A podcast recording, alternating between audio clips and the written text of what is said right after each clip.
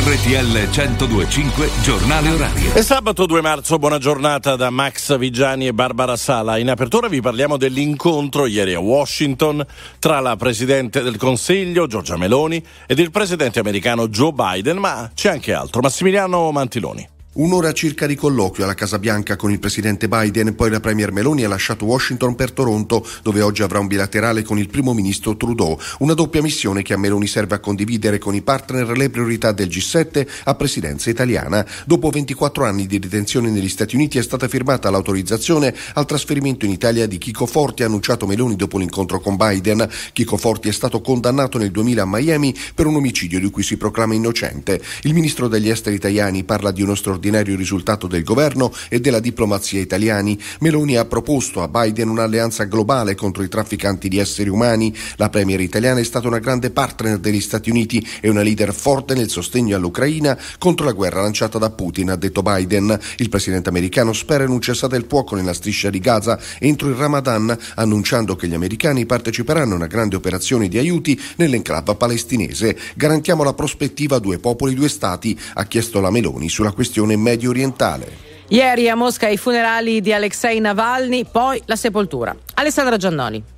Migliaia di persone si sono radunate ieri nel quartiere periferico di Marino ad oltre 20 km dal centro di Mosca per dare l'estremo saluto ad Alexei Navalny nella chiesa dell'icona della Madre di Dio. Le forze dell'ordine non hanno fatto nulla per disperdere i sostenitori del dissidente anche quando dalla folla si sono levati slogan contro Putin e a favore della libertà. Le note di Wei hanno accompagnato la sepoltura, venuta la presenza della madre Lyudmila e del padre Anatoli e di pochi intimi. La moglie di Navalny, Giulia, restata all'estero, ha pubblicato un commovente messaggio con una promessa: cercherò di renderti orgoglioso di me. Tantissime persone sono state fermate in tutto il paese durante le commemorazioni in memoria dell'oppositore del Cremlino morto il 16 febbraio scorso. Una notizia legata al mondo della musica, 900 oggetti che erano all'interno dell'ex attico di Elton John a New York sono stati battuti all'asta da Christie's. Il ricavato è stato di oltre 20 milioni di dollari. E siamo allo sport con il calcio, riflettori puntati sul primo anticipo della ventisettesima giornata in Serie A tra Lazio e Milan, ha finito 1-0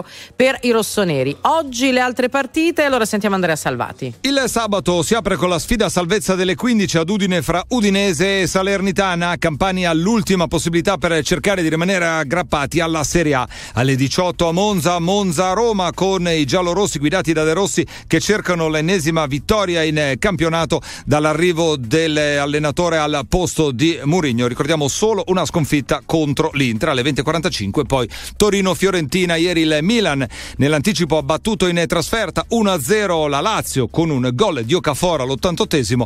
Partita che avrà un, un lungo strascico polemico per le tre espulsioni fra i biancocelesti. Pellegrini per doppio giallo e nel recupero Marusic e Guendouzi per rosso diretto con la Lazio la seconda sconfitta consecutiva in campionato. Prepariamoci a 40 minuti con il fiato sospeso. Sta per andare in scena un'altra gara di MotoGP. Curve contro curve, staccate e sorpassi decideranno le sorti di questa sfida. Si sta completando la griglia di partenza. Tutto è pronto per il via.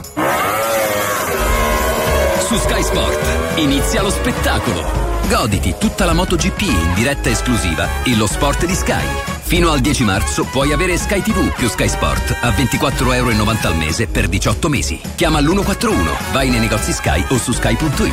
Sky Sport, il più grande spettacolo del mondo. Previsioni del tempo. Buongiorno e ben ritrovati da Sofia Inglese di Trevi Meteo. Ci attende un sabato con tempo ancora instabile al centro-nord con piogge sparse e neve oltre 1200-1300 metri di quota.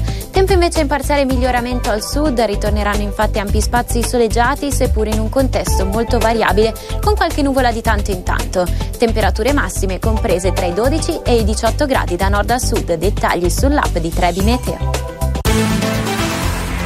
Via Radio.